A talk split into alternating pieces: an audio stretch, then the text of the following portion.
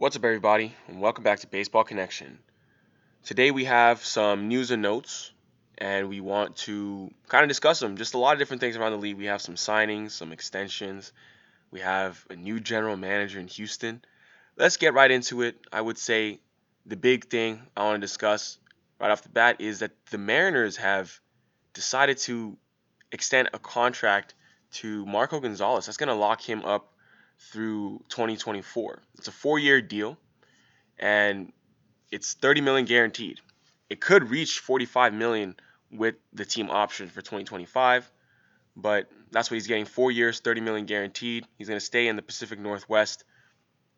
Marco Gonzalez is an interesting guy. I mean, he's in his prime. He turns 28 next in two weeks. And he was actually Seattle's number one starter last year. He was 16 and 13 with a 3.99 ERA in 34 starts, while throwing a career high 203 innings.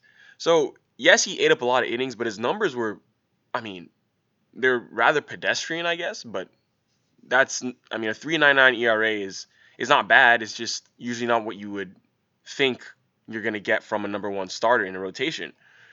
But we have to remember the Mariners are in a rebuilding phase right now, so that's I mean, that's as good as they can do at this point. But uh, you know, Gonzalez actually played his college ball up in the Pacific Northwest. He went to Gonzaga University. But uh, you know, he's gonna finish this year. He's gonna finish this year on you know the final year of his two-year, 1.9 million dollar deal, and then it's gonna kick in. Then the new deal is gonna kick in in 2021. He's gonna be making a pretty penny.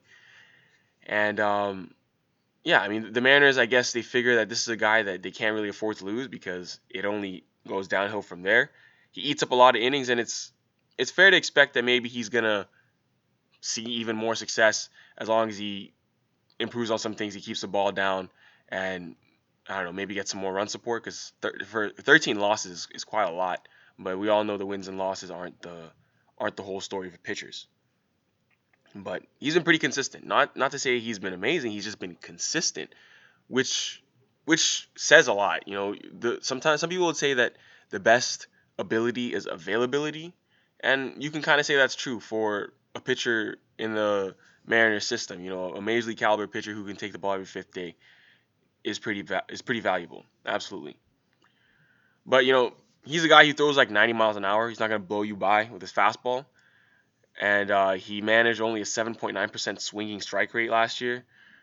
And he's not a ground ball monster either, but the reason he's able to keep hitters off balance is because he uses five pitches and he mixes it up, mixes it up a lot. I mean, none of his pitches are thrown less than 15.9% of the time, and none of them are thrown more than 24.1%. So he's between 16 and 24% on every single one of his pitches. So that's what is able to keep hitters off balance just because he mixes them up, not because he blows anyone by or he gets whiffs at all. He just he he'll come at you with a changeup, he'll come at you with a curveball, fastball, whatever it is, slider, etc. So that's the way he does it. And congrats to Marco Gonzalez for getting that bag. 30 million dollars sounds pretty nice. If he pitches well, he can earn an additional 15 million but we'll see how that goes. Another signing was Matt Joyce. He is signed with the Marlins. He has agreed to a major league deal, one and a half million dollars, with another 250k available in incentives with the Miami Marlins. Uh, Matt Joyce, I mean, he's had he's 35 at this point. He's had a series of up and down performances over the past few years. He was very productive with the Tampa Bay Rays from like 2010 to 2014. He was traded to the Angels before the 2015 season and he had a pretty miserable year in Anaheim before he went to Pittsburgh the next year and had a rebirth offensively. He continued that strong showing with the Oakland A's in 2017, and he had 544 plate appearances, a 117 weighted runs created plus. Pretty good. And then 2018 was a down season, and then he got some minor league deals last year. He was with the Braves on a minor league deal, came up for a little bit, but you know, the Giants and Braves kind of swapped him around last year on minor league deals. And yeah, I mean, 238 plate appearances last year. He had 295 with seven bombs. Pretty good.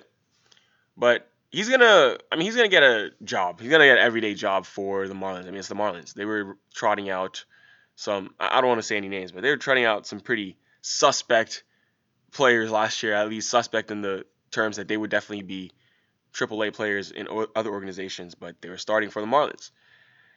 And um, yeah, So I would say that Joyce is, I mean, at this point, he's pretty much a platoon player.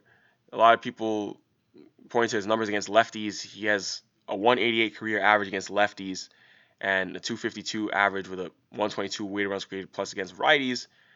But you better believe that the Marlins are, are going to play him every day.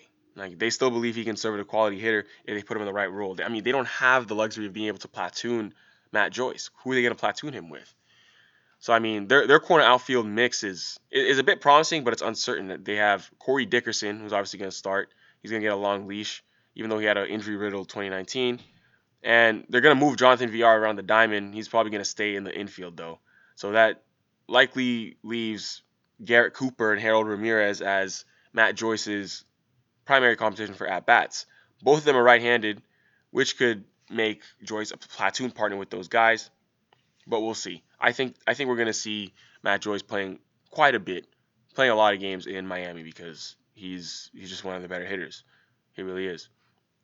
I mean, he could play some first base. He's never done it, but I can see them moving him so he could uh, give Jesus Aguilar a day off there. But at the very least, he's going to give manager Don Mattingly a much deeper and more balanced bench as they continue to improve on the margins. I mean, the Marlins are in the in the depths of a rebuild. I mean, they're they're they're not even rebuilding yet. They're still in their tanking phase, and and maybe they, they will just start to rebuild maybe in a year or so. But they're they're not even there yet. But it's a place to to go and earn a major league check. That's for sure. That's what Matt Joyce did, and congrats to him. So the Astros have named a general manager. You know, they recently just installed Dusty Baker as their manager. Now they have a general manager. His name is James Click. He's their new G- GM, and um, he had served as the Rays vice president of baseball operations. Now he's going to be the GM of the Houston Astros, a Yale grad. Uh, he, you know, he had been with the Rays since 06, and he entered the organization as a baseball ops coordinator.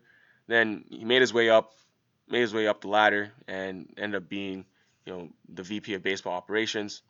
Now he's the general manager of the Houston Astros. I mean, he's gonna fit right into the Astro system because you you know they're very analytically oriented. We know this. This is something that everyone knows, and he's coming from the Rays, another team that's very analytically oriented, and that's exactly how they want to do things in Houston. So, although he's he's known as you know kind of the brains, and you know he can think with analytics, he's also going to be expected to instill discipline and establish some ethical guidelines for baseball operations that basically didn't exist for the last few years when Luhnow was the GM. Let's be honest. I mean, there was a lot of controversy when they signed Roberto Osuna, who had those you know domestic violence allegations. There, there was obviously the sign stealing scandal. Basically, Houston was known as a place where it was a win at all cost mentality, and ethics and morals didn't really exist. And obviously, we saw what happened when they went to the lengths they did to go cheat, and that's that's what they obviously want to. That's the image they want to fix. So expect James Click to be a guy who tries to turn that image around. We've already heard from Jim Crane, the owner, that the players are going to address the sign stealing scandal, either at the beginning of spring training or before spring training. I forgot what he said. I don't know what they're going to say about that, what their statement is going to be. It's going to be interesting. We're going to keep an eye out for that. But the Astros now have a GM. They now have a manager. They should be ready to go. Pitchers and catchers report very soon. The Red Sox still don't have a manager though, and that's going to be interesting to see what they do with that. They only have a couple weeks, less than two weeks, until pitchers and catchers report. I mean, at this point, players are already down there at Fort Myers. But the Red Sox also might have bigger fish to fry because there are rumors saying that Mookie Betts might be dealt any day now. But we won't we won't speculate any further because we've done a lot of speculation on Mookie trades. A lot of people are saying the Dodgers might get him. Uh, we will have that for you if and when it does happen. But until then, we'll just wait. So that's all I've got for today.